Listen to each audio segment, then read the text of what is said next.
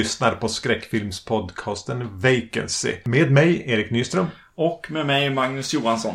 Vi ska prata Jean Rollin, är det så? Jajamän. Vad vet du om Jean Rollin? Eller vad är han för dig? Vilken plats upptar han i ditt medvetande? Eh, det är bara att eh, det köptes en box en gång i tiden. Jag tror att vi köpte den ungefär samtidigt. Mm. Eh, om det var Njuta. Njuta eller Studio S, förklara skillnaden någon. Gav ut den, ja. Ja, precis. Och eh, då ryckte jag väl ut några stycken började jag se. Mm. Jag tror att jag har sett kanske tre stycken av dem eller något sånt där. ja. Och eh, i alla fall vad jag minns. Det kan ju vara så att jag bara har gått igenom hela den här boxen. Och glömt bort dem. Vi får se. Eh, när vi går igenom eh, ganska många av de här filmerna. Eh, jag fick ett litet il. För att jag kände att jag gillade en del av det, vad jag såg den gången. Eh, gillade looken och stilen liksom på vad han höll på med. Så jag har uppgraderat eh, Blu-rays. Fick Ja. något il för ett tag sedan och köpte alla igen. Det har inte jag gjort. Utan jag kommer hålla till godo med DVD här. Nej, just det. Och på VHS minns jag att... Hade du någon av de här på VHS? Nej, nej, det hade jag inte. Men jag, jag kommer ihåg eh, de som släppte dem. Redemption eller vad Mm, de heter. Eh, det är samma som släpper Blu-raysen nu också. Så de har väl katalogen, gissar jag. Och det är det de lever på lite, lite grann. Men jag minns omslag och sånt därifrån. Det gör inte jag. Nej. Det här är spännande. Ja. Jag, när jag undersökte Jean Rollin nu, bara försökte få en liten så här, vad, vad är allmänhetens uppfattning? Så eh, förstår jag att han fick en liten revive just på VHS-marknaden i mitten av 90-talet efter att eh, Bram Stokers Dracula kom. Mm. Så fanns det ett visst intresse för vampyrfilmer igen. Och då dök eh, några av hans filmer upp på både hyr och köp VHS. Just det. Eh, eh, mm, tänker mig att det var då Redemption fanns med redan 95 typ. Ja, precis. Jo, men det måste ha varit det. Eh, jag har tänkt mycket för att jag har hittat en VHS-låda. Var det nere i förrådet eller? ja, precis. Eh, som jag tänker att vi vid tillfälle, typ när du kommer och hälsar på mig, Ja. så ska vi ta och göra någon slags YouTube-video eller någonting. Och gå igenom min låda. Det låter som en fantastisk idé. yes. yes. eh, och eh, jag tror att där jag var, han eh, köpte de här filmerna. Var där jag såg de här Redemption. Filmerna, för de hade ju väldigt slående grafik i sig själva också. Ja. Ja, men jag, dök, jag har också eh, sett en del Jean Rollin och eh, det är svårt att skilja på dem när man får några år till eh, distans till det man har sett dem. Så jag har, förutom med vissa undantag, så har jag lite svårt att verkligen kunna säga ja men det är den och det är den. Jag minns scener, jag minns grejer och jag minns att jag gillade vissa av de här visuella idéerna, koncepten, känslan. Eh, men att eh, jag hade väldigt svårt att pinpointa vad som är vilken film. Så därför har vi gjort det här ganska ambitiösa projektet nu med, med Jean Rollin gånger tre gånger tre eller vad man ska säga. Tre gånger tre Jean Rollin.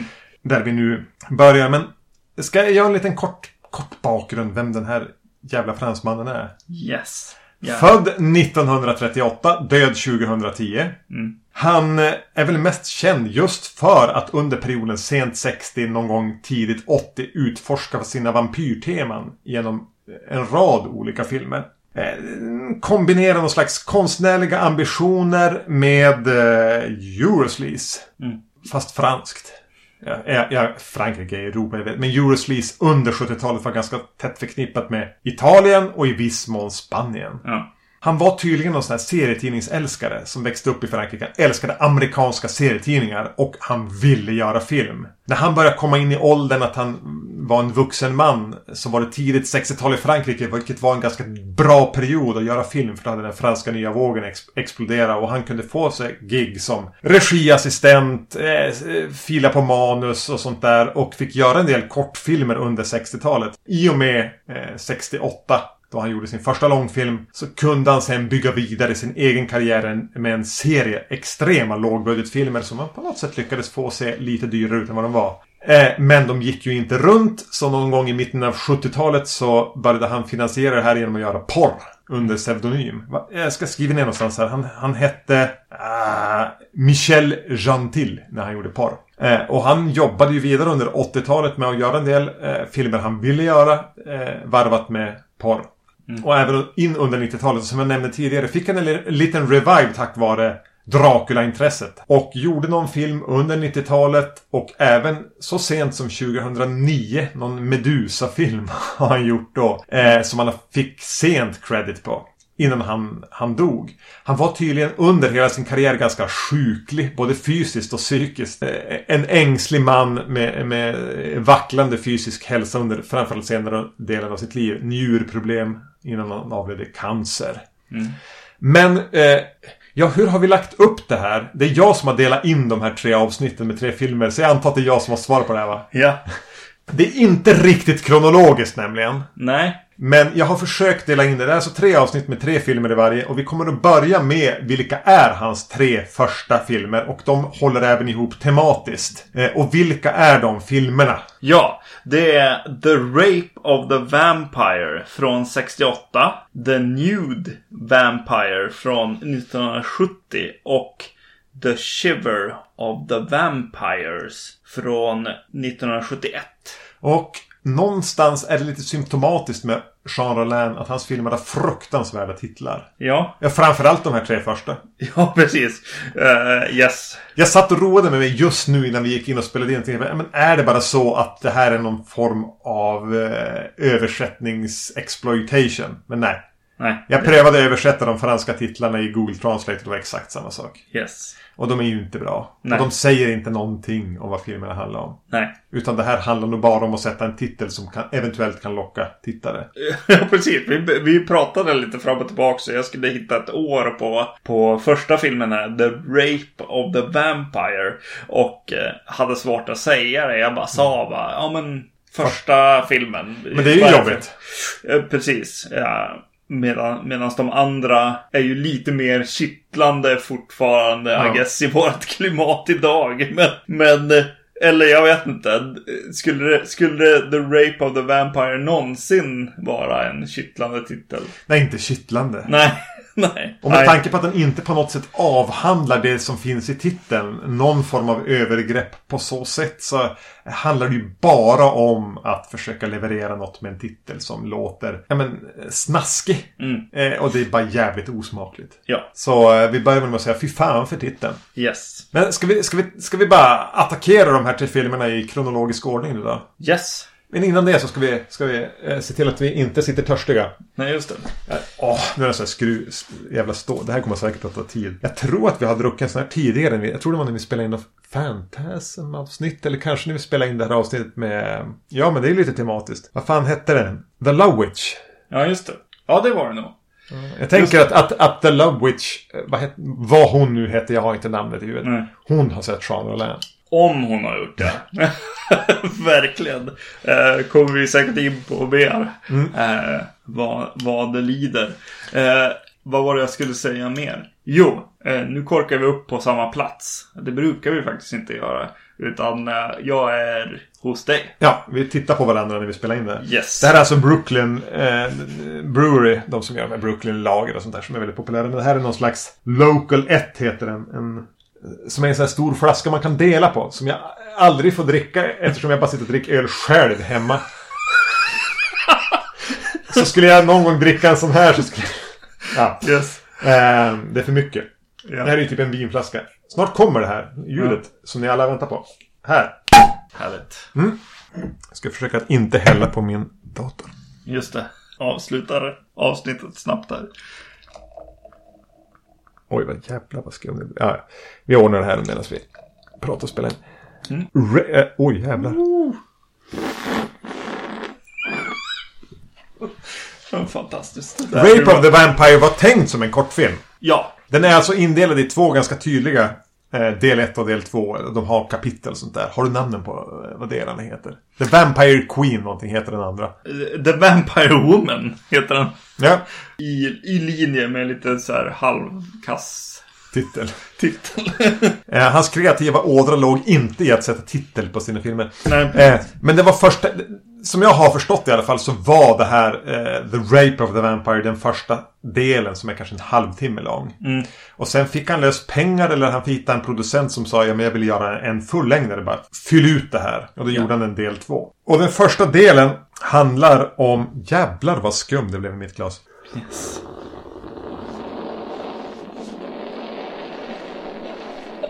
Jag ber om ursäkt. Fyra systrar är de va? Som bor i ett slott. Yes. Som kanske, eller kanske inte är vampyrer. Mm. Och dit kommer en sån här Lars von Trier rationell man. Mm. Som tänker sig att nej, nej, nej. Det här handlar om någon form av psykisk åkomma. De är inte vampyrer och jag ska bevisa det. Mm. Eh, och någonstans där. Ja, det är väl grundpremissen för den här första delen av, av Rape of the Vampire. Mm. Eh, det här kommer även han, han, handla mycket om hur vi hanterar skummet som bara väller upp. ur den Hela här här avsnittet. Yes. jävla ölen. Ja, Ja. så om jag eh, ska försöka fokusera mindre på alkohol och mer på podd. Yes. Exakt. Den är svartvit. Ja, det är en svartvit eh, film eh, som... Ja, alltså... Det, det är något med svartvitt för mig. Jag bara, ja men okej. Nu, eh, nu ser det bra ut. Ja, allt är snyggt. Allt är snyggt. det, var, det, var, det var så. Eh, vi gjorde ett, ett stort misstag som gick över till färg. Ja. Helt klart. Men det är ju någonting redan här som visar sig ganska fort att så här. Åh, här är det ju bilden vi ska titta på. Det är, det är vad han med den här budgeten kan göra på något sätt som, som är det häftiga. Ja, men härliga visuella idéer. Mm. Och det kommer ju typ första minuterna. Precis, bara, bara den här. Eh, de klipper vid något tillfälle till någon som är utomhus och gör någonting. Och så är det... Jo, de fäktas. Mm. Eh, Nattlinnesfäktningen. Just det. Och... Eh, Framför en stor eld som de har gjort i trädgården typ. Mm. Majbrasa nästan. Och eh, hela den scenen öppnar med att ett av de här fäktningssvärden eh, har huggt fast en fladd, fladdermus i sig och, Mm. och, och sitter i marken. Det är liksom början och sen, sen tiltar man upp liksom till, till vad som eh, försiggår i, i, se, i sekvensen. Och det återkommer också med, med att en fladdermus är, är liksom i i. Spetsad. Är spetsad, ja. Eh, det är jävligt genomtänkt och häftigt på något sätt. Att så här, symboliken liksom kommer in och är ganska on point. Mm. På något sätt. Det är lite skönt. Jag tänkte lite grann på, på Eraserhead. eh, Att, Mm. att redan i David Lynchs första film så fanns de här eh, mönstren i golvet. Det här fiskbensmönstret i golvet som är i The Black Lodge i Twin Peaks. Fanns med redan så här 25 år tidigare. Mm. Eller 15 år tidigare eller vad fan det blir. Och draperierna. Så att det, tematiken fanns där redan i första filmen. Ja, Och, och det gör den ju här. jo, absolut. Och det är ju mycket den här kreativiteten. Att det är någon som vill väldigt mycket. Mm. Och det är någon som är med i den här... Ja men franska nya vågen var ju lite bara bryt mot reglerna, skapa, Mm. eh, bara älska film. Och det finns ju den andan med här i hur den är klippt lite associativt och massor med så här skitsnygga bilder. Jag tänker framförallt den här, eh, skulle jag säga, eh, nattlinnesfäktningen framför majbrasan som börjar som du säger, liksom en spetsad fladdermus, vampyrfladdermus kanske. Ja, precis. Och så är det kvinnor i nattlinnen Ja, sådana bilder. Det är även en, en återkommande... Den är med alldeles i början, jag tror den är med i slutet. Den är så här trädgårdsbowling. ja, ja det är ju fantastiskt bra. Sjukt! Alltså, tänk att du ställer upp i trädgården så här, fem käglor och så klotet mot Hur de klipper liksom, hur någon är ute och spelar det. Någon av de här syster, fyra systrarna. En, en, en syster som, en person som uppenbart har något i sitt mentala state. Som är liksom lite rubbat. Det är Ja. lite, alltså vad är jag ute och gör egentligen? Ja. Eh, och hon, hon spelar där med Och när de, när de kastar klotet liksom så klippar, associationsklipper de till typ så vågor som slår in mot de här käglorna också. Just det. Ja, det är skithäftigt tycker jag. Absolut. Och hela det här, de bor ju i ett, i ett mansion, eller Mm. slott. Och det här är som omgivet av en sån här snårig, kvistig skog som de är ute och går i. Så måste böja undan grenar. De är mycket bara ute och vandra. Och så kommer de här sällskapet dit som ska bevisa att det här är inte minsann inte är några vampyrer. Utan Nej. det här är bara tokiga kvinnor. Mm. Ja men... Bara flödet i den här första delen. Bara visuella idéer, kreativa lösningar på hur man bara gör film och koncept som man då naturligtvis vet kommer att återkomma i, i Jean Rollins fortsatta film. Gör ju att det är intressant. Ja, på. precis. Och det, det vi kommer till ganska snabbt känns ju som att det är det här med... I det här fallet är det någon slags rationellt tänkande eller eh, psykologi Ja. som kommer in. Men det landar ju ändå i det rationella möte, liksom. Fa, fabler, liksom. Ja. Eller liksom... Det övernaturliga. Eh, och eh, vilket, vilket sen går ännu mer åt att, eh, alltså att det är ren science Ja. eh, möter eh, det övernaturliga så att säga. Och det här är ju ett tema vi kommer att stöta på längre fram i det här samtalet. Ja, precis. Och ja, det är en häftig grej liksom också. Att, och och han, han utnyttjar det här. Är det, är det vampyrmytos eller är det eh, psykos Ja. i princip hela tiden i den här filmen? Och just att han lägger in då också den här lite så här zombielika tjänaren. Eller Renfield från... ja. Exakt. Renfield-karaktären som dyker upp också är ja, superbra. Egentligen som, som idé. Mm. Ja, men det här är ju verkligen någon som har tänkt. Mm, Och, och, och man får ju ändå känslan av att det här är någon som har tänkt och tänkt att det här kommer jag att få, det här garnet kommer jag att få spinna vidare på. Mm. I tio år till. ja, precis. Man får nästan den känslan. Ja. Eller för mig åtminstone framförallt under den här första delen. Mm. Som är egentligen en kortfilm. Ja. Som avslutas med en ganska fin scen där karaktärer blir skjutna och vi hamnar på stranden. Mm. Ska jag redan nu stanna upp vid stranden? Ja. Mm. det kan vi göra. För här är någonting, alltså det är säkert tio år jag gått och funderat på det här. Jean och lär de här jävla strandstaketen. Mm. Vad i helvete är det där för någonting? För han hamnar där i varje film. Det är de tre vi kommer att prata om nu. Ja. Strand, ingen sån här strand som man tänker åh, där vill jag ligga och solbada. Nej. Utan en strand, det är ofta klipp, höga klippor upp och sen en kort liten karg sandstrand. Men någonstans har någon slagit ner vad som känns som så här drivveds, svarta drivvedspålar.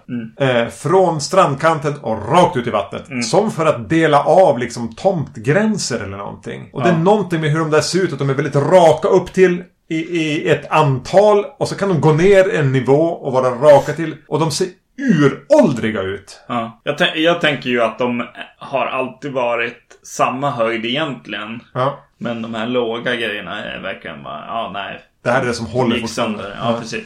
Eh, och eh, det här har vi pratat om förr i... Eh, visst har vi det? Ja, vi pratade i, i eh, Hajen-avsnittet pratade vi om eh, liknande saker.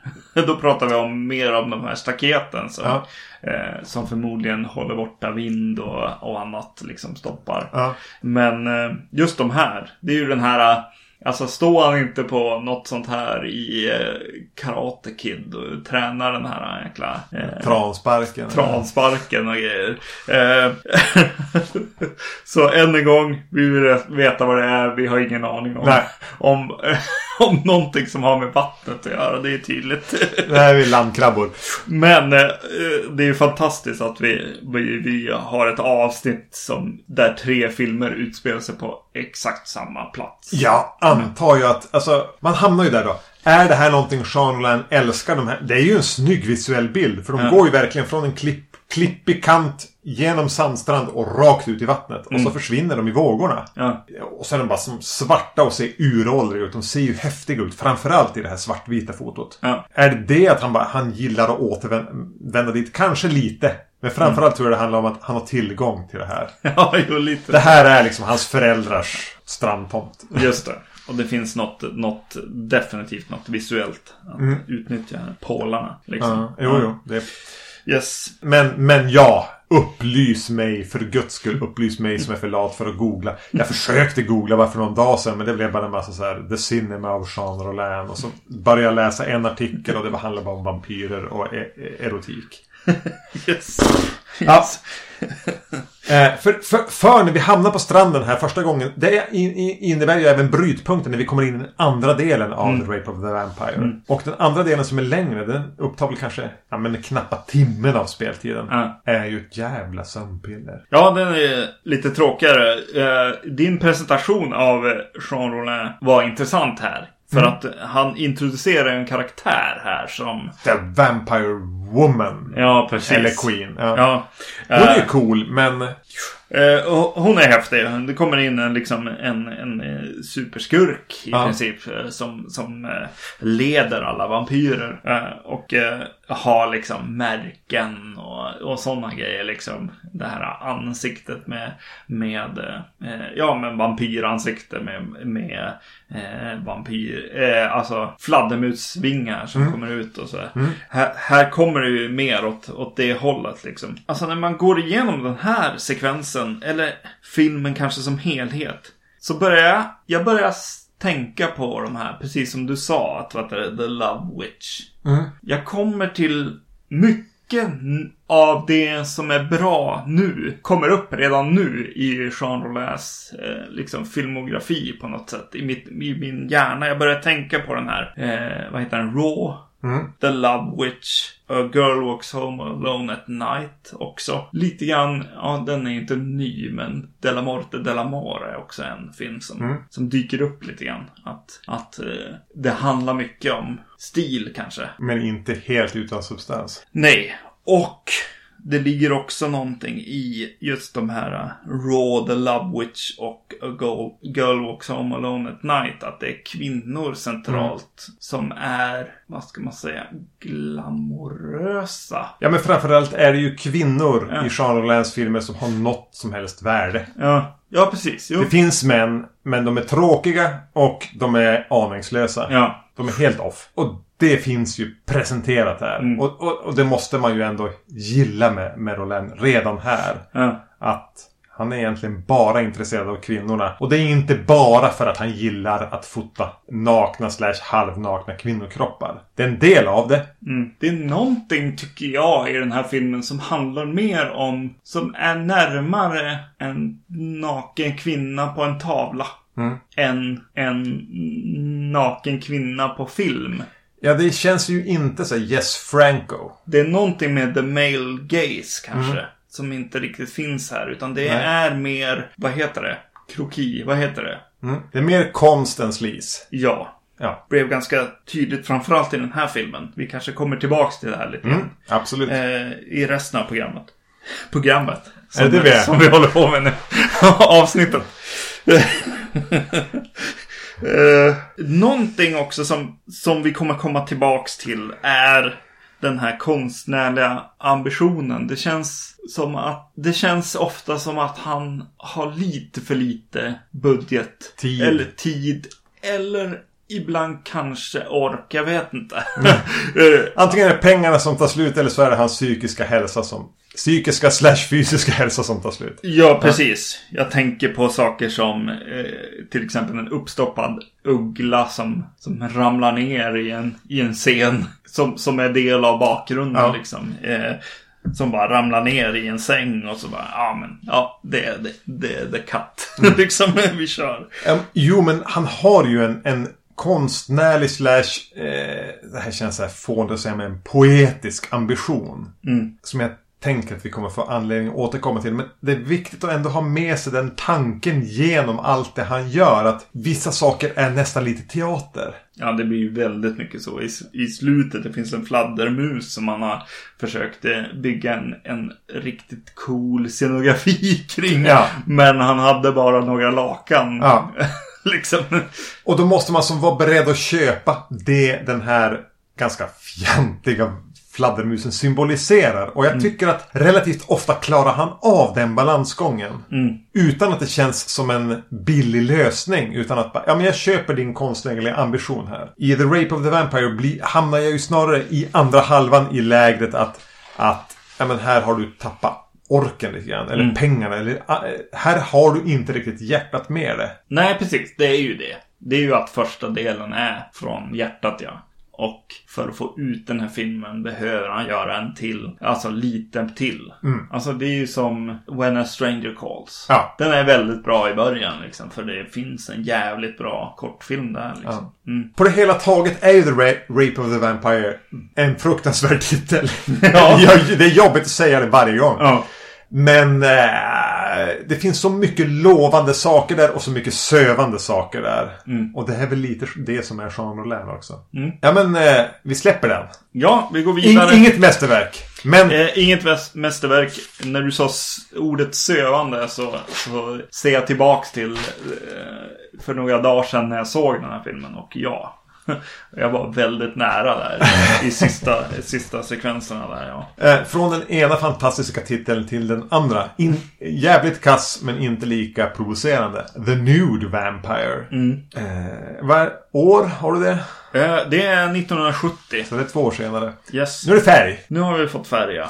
Eh, här verkar det förekomma någon slags sekt som eh, har en kvinna i, i sin makt. Kanske förekommer det självmord i den här sekten. Eh, en ung man vars pappa är högsta hönset blir av en slump involverad här och ger sig in för att nästla i det här. Va- Varför tillber de den här kvinnan? Varför låter medlemmar av sekten sig dödas av henne? I sin pappas hus. Ja, Ja, mansion. ja just det. Vilken jävla intressant inledning det är med kåpor och experiment här då. Eh, det Han använder färg här. Han har fått färgkameran nu.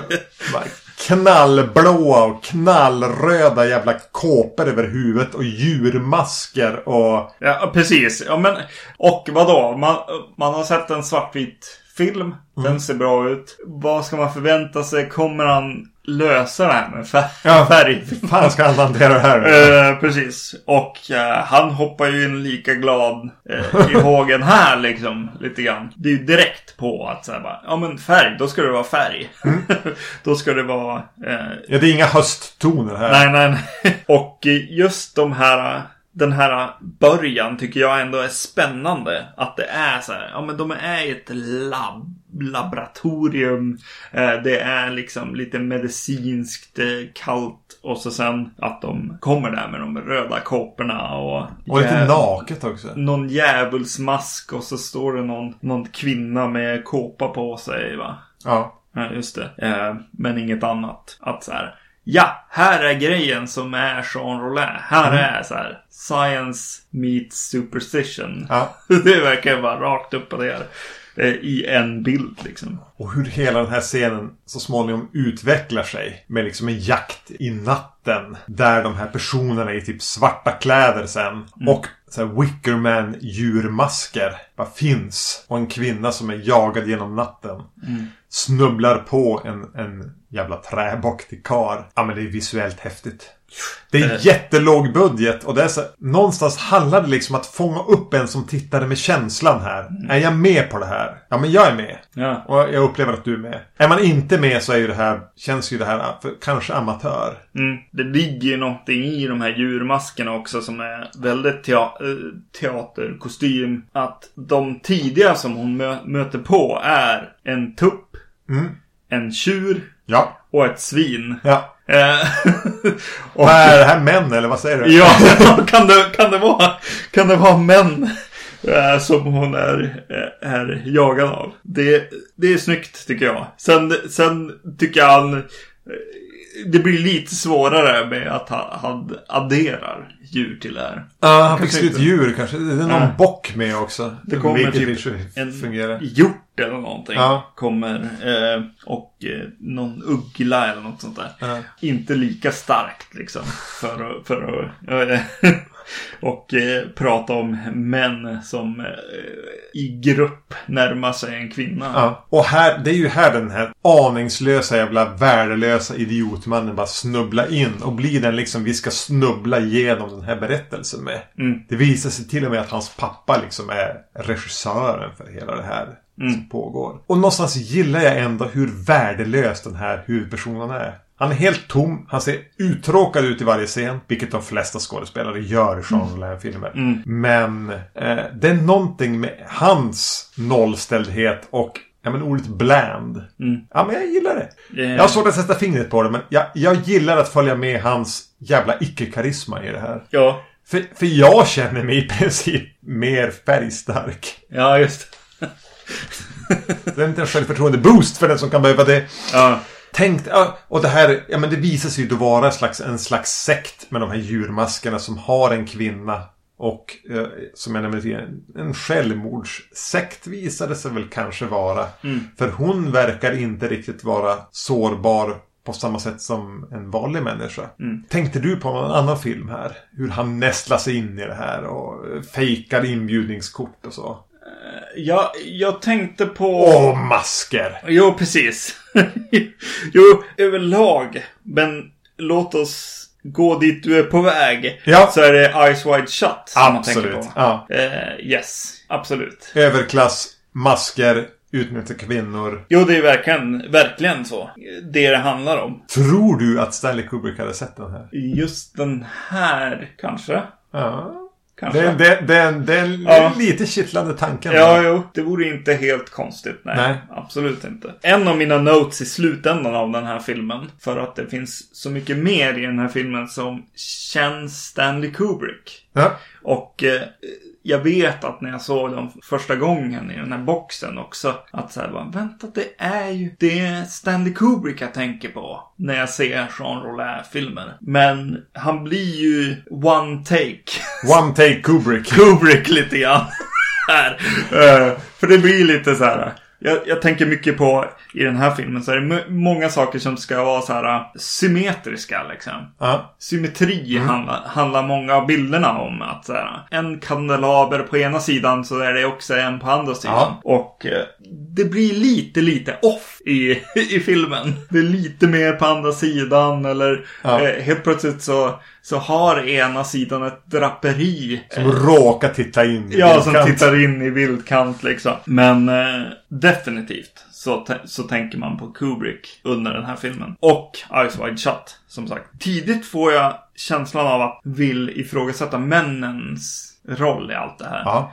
I, I den här filmen. Till exempel så är det nog en eller två kvinnor som dansar framför tre businessmän. Som gör den här ah, uh, businessman-grejen. Att så här, åh, om vi ska kunna stärka vårt samarbete så måste vi ha gjort någonting otrevligt tillsammans.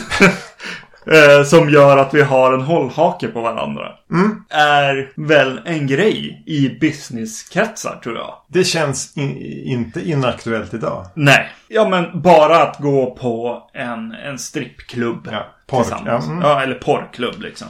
Och här så, så gör han några test, testar han liksom. Han gör tre män här. En glad som skrattar eh, och njuter av showen. Njuter av att han eh, har anordnat det här. Ja. Och, och, och sina ja, har sina kollegor bredvid sig och sånt och, och skrattar högt. Och, Medan han har en person vid ena sidan av sig som uppenbart njuter på det där lite äckliga sättet.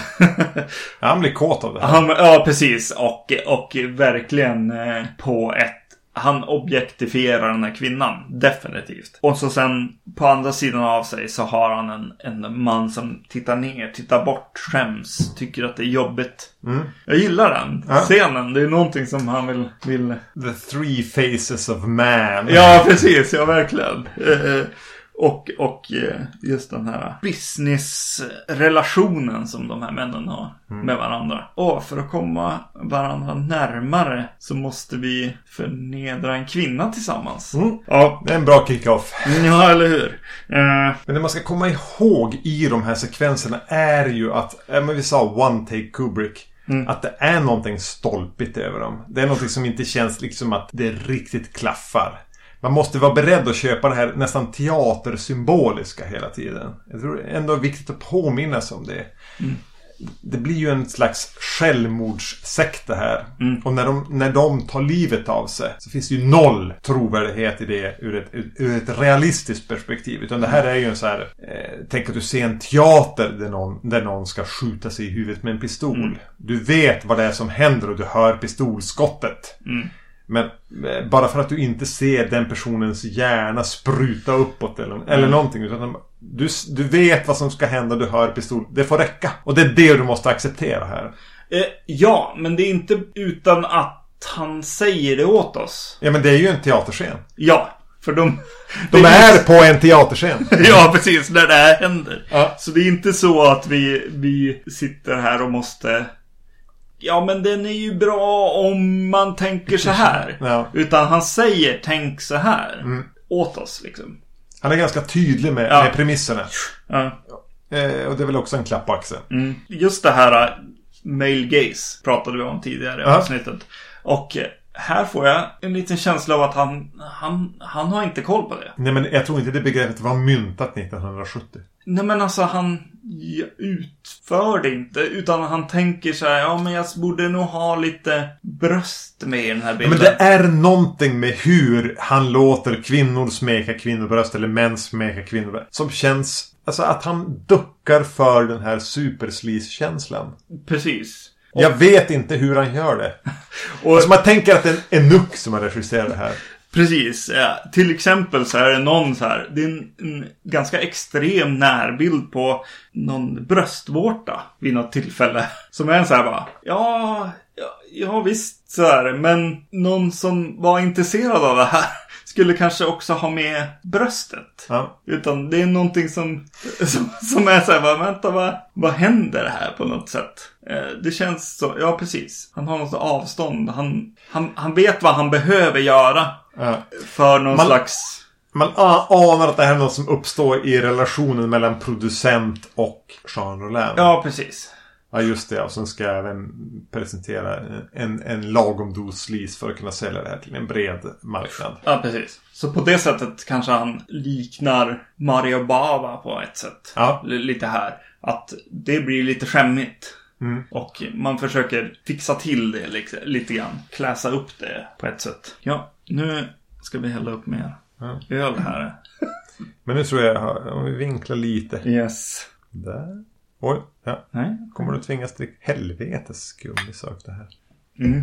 Sen en till, en till grej som jag har om den här filmen. Det är en, en rolig sak eh, närmare slutet. Eh, som är lite liknande Burn After Reading. Heter den som filmen. Coen-filmen. Coen-filmen där någon säger till, helt plötsligt So, what have we learned? Ja. Eh, och, eh, och det finns en, en sån scen här också. Det är några gubbar som går iväg och bara vad, vad är det som har hänt? Vad handlar De det har här gått om? typ in i skogen ja. Ja. Vetenskapsmän. Ja. Ja. vad, vad händer? Ja, det, det är härligt på något sätt. ja. Men den handlar mycket om... Och, och, återigen lyckas Rollin hitta så här bilder här. Mm. Där den här sekten lyckas bara, bara vandra igenom ett... De hamnar i ett slott till slut. Naturligtvis hamnar de i ett slott. Ja. Och de bara vandrar in och lyckas ställa upp sig som ett jävla familjefoto. Ja. Och sådana saker är ju bara djävulskt häftiga. Så symme- Kubriskt symmetriskt efter en tagning. Ja. Ehm, och eh, samtidigt är den ju lite stolpig. Den här får verkligen hacka sig fram som jag upplever det. Mm. Det är många döda partier. Jag är inte riktigt där i det här poetiska. Den fångar mig inte i någonting drömlikt som jag vet att Jean Rollin kan göra. Mm. Men man återigen så ser man mycket av det här som ändå är bra. Mm.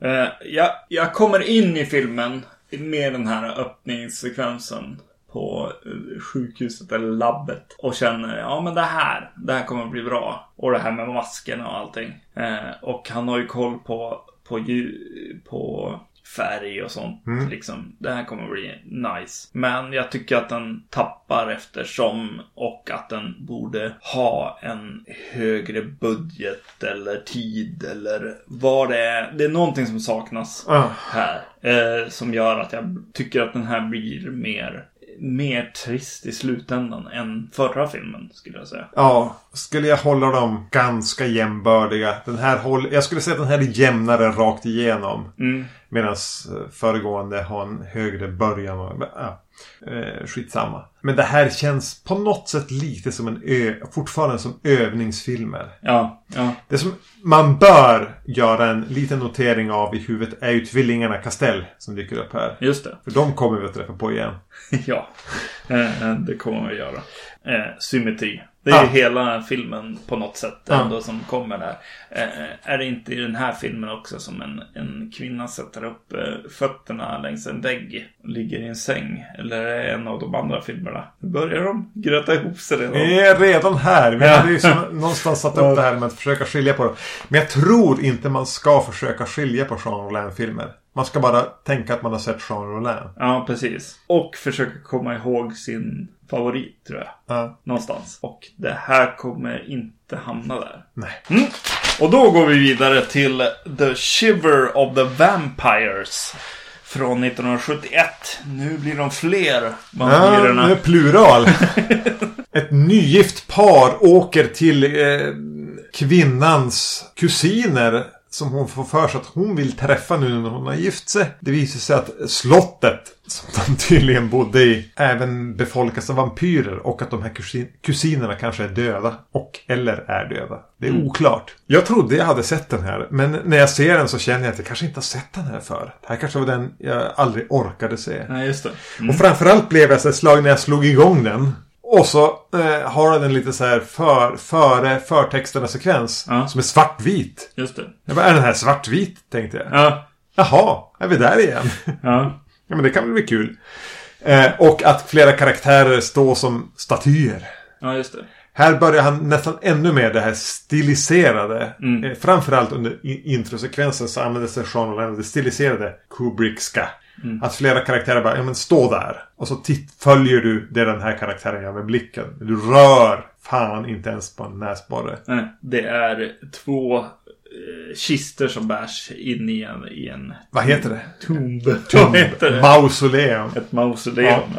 Och eh, kontrasten som kommer sen när färgen kommer igång. Menar du förtexterna? Nej, jag tänker nog mer på i när, när de börjar röra sig Ja. runt i...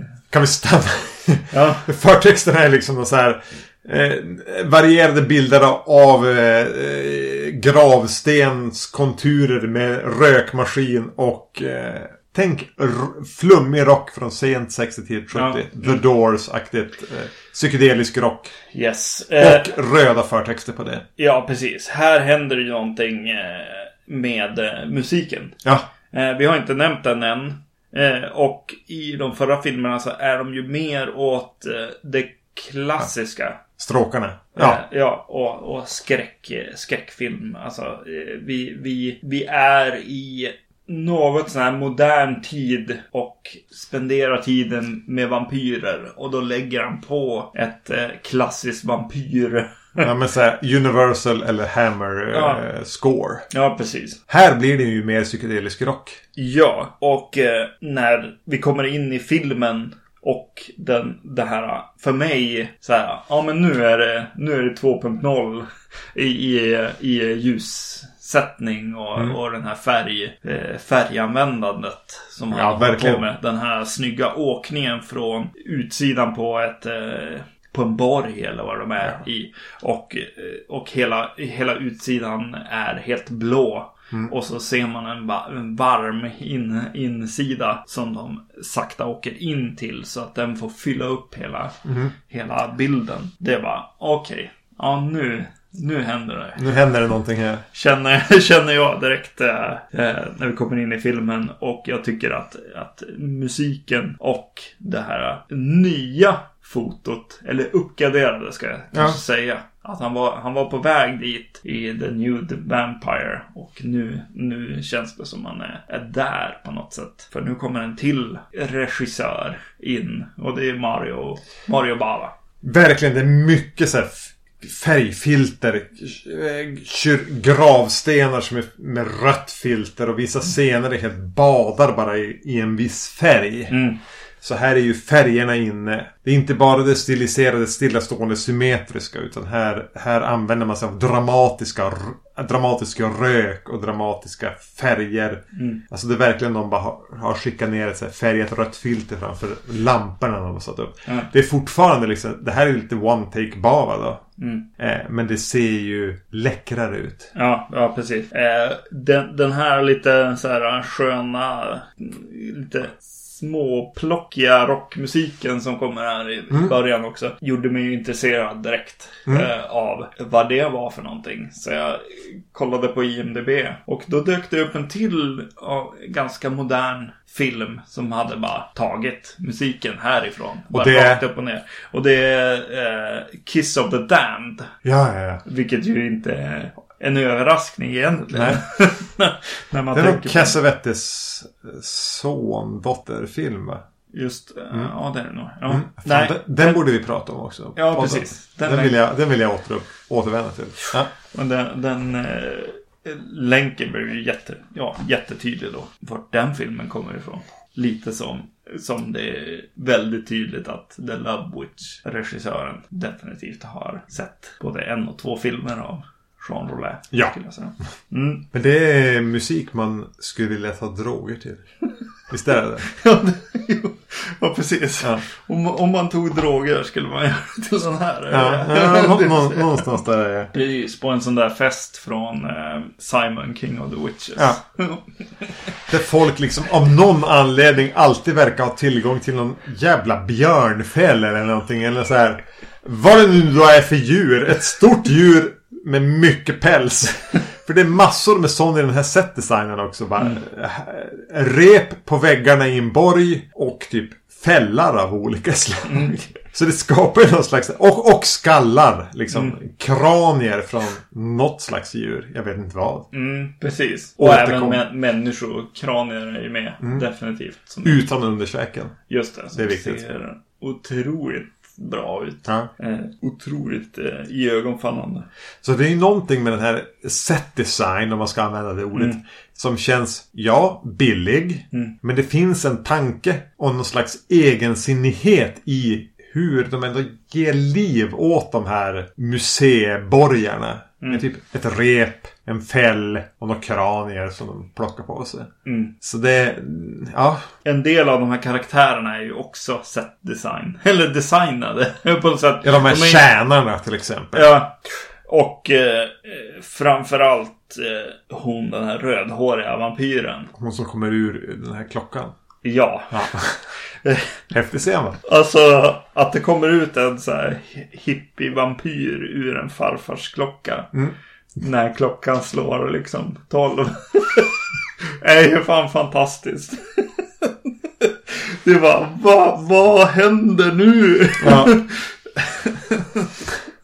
Det är så bra. Men den har ju flera sådana där magiska bilder. Som den. Bara, ja men slå den bilden om ni kan. Mm. Och det är någon, när de här tjänarna som är, nu är inte kastelltvillingarna med här. Men någon slags surrogat för dem. Ja. Två kvinnliga tjänare som går runt i olika typer av skir. Ofta lila.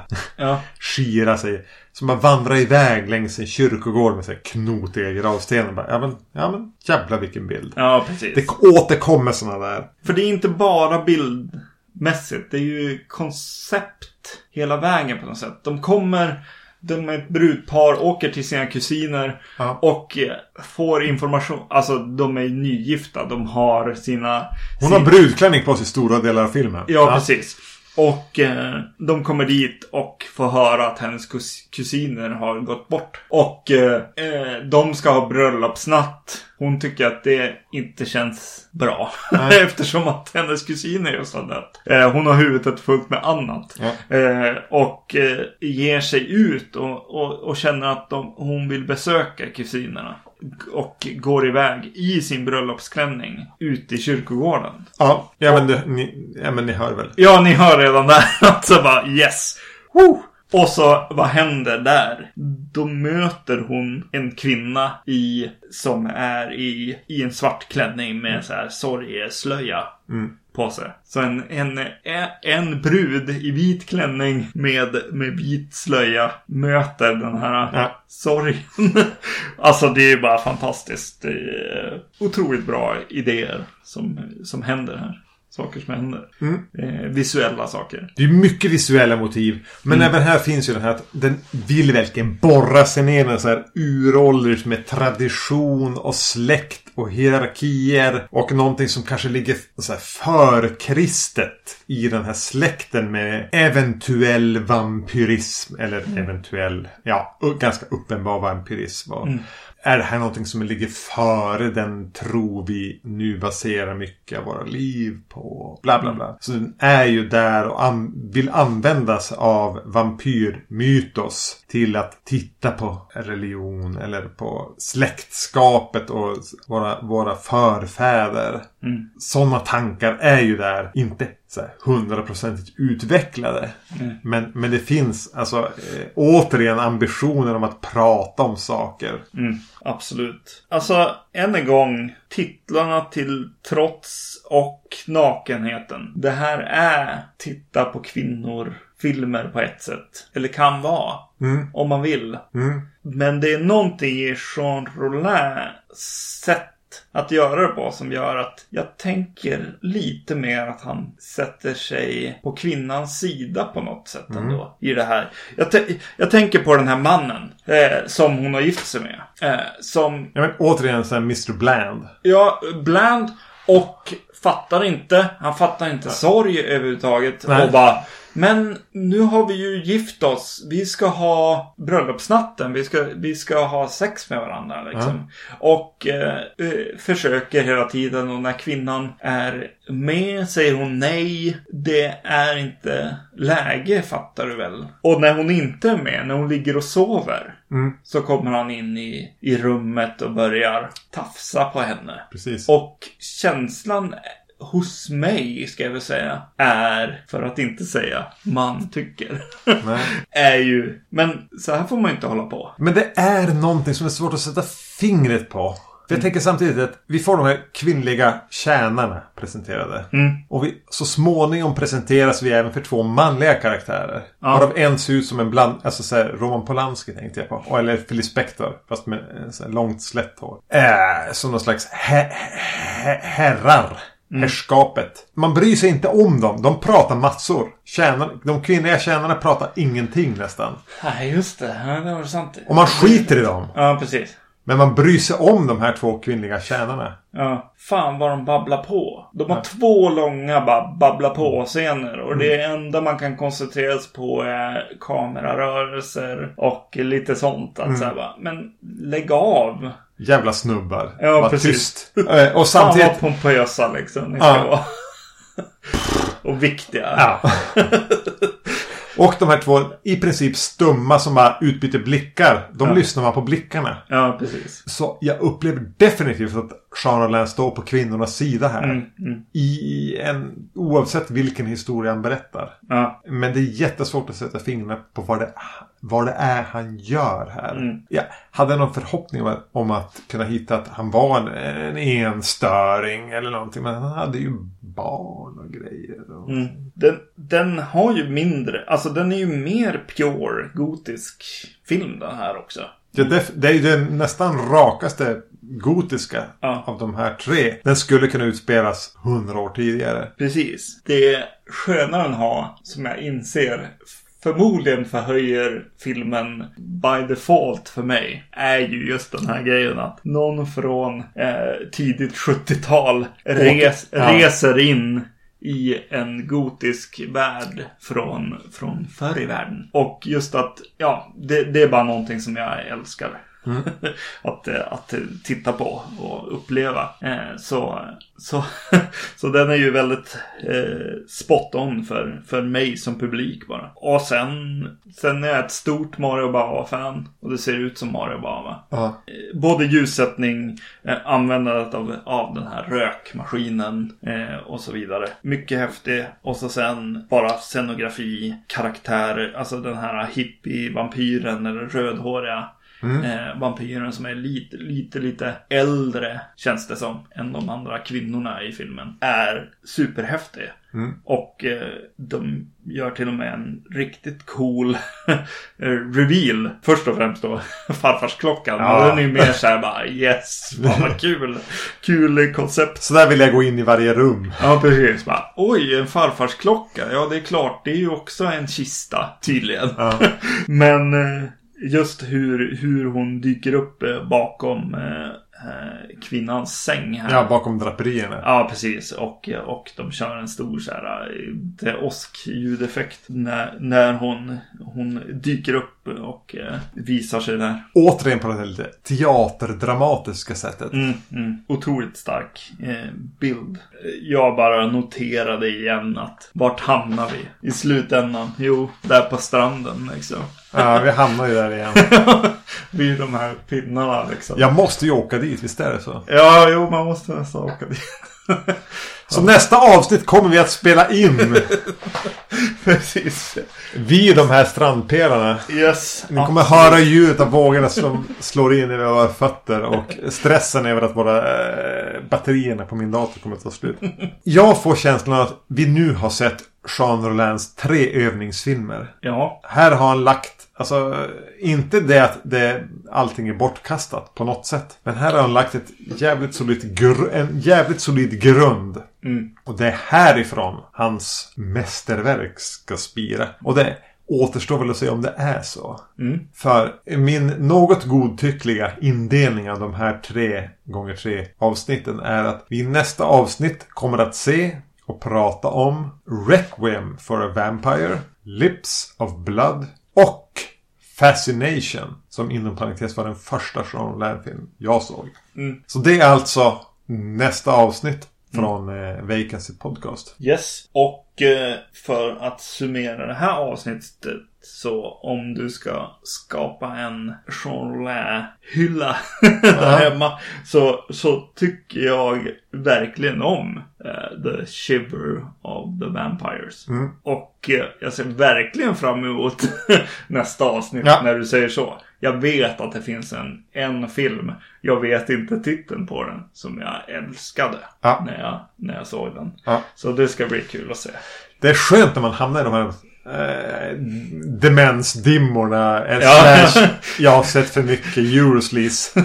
så man vet inte riktigt vad det är man tycker om längre. Nej. Men ja, jag är i samma läge. Mm. Jag ser nog jävligt mycket fram emot nästa avsnitt. Det här är grundplåtarna. Mm.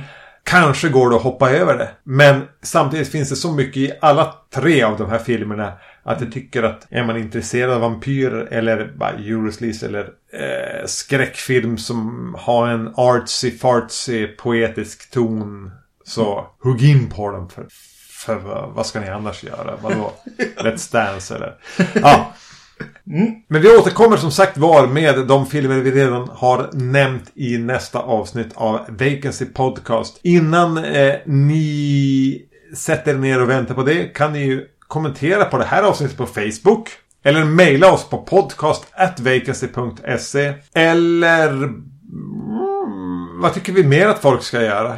Besöka vår hemsida på Ja. vacancy.se och eh, ge oss höga betyg på iTunes till exempel. Ja, och på Instagram hittar man mig ERKNYM. Min gamla eh, universitetsmail eh, från eh, sent 90-tal. Yes. Men vad heter du på Instagram? Jag heter Zombie Magnus på Ja. Instagram. Vi ses där kanske, eller någon annanstans. Yes. Hej! Hej hej.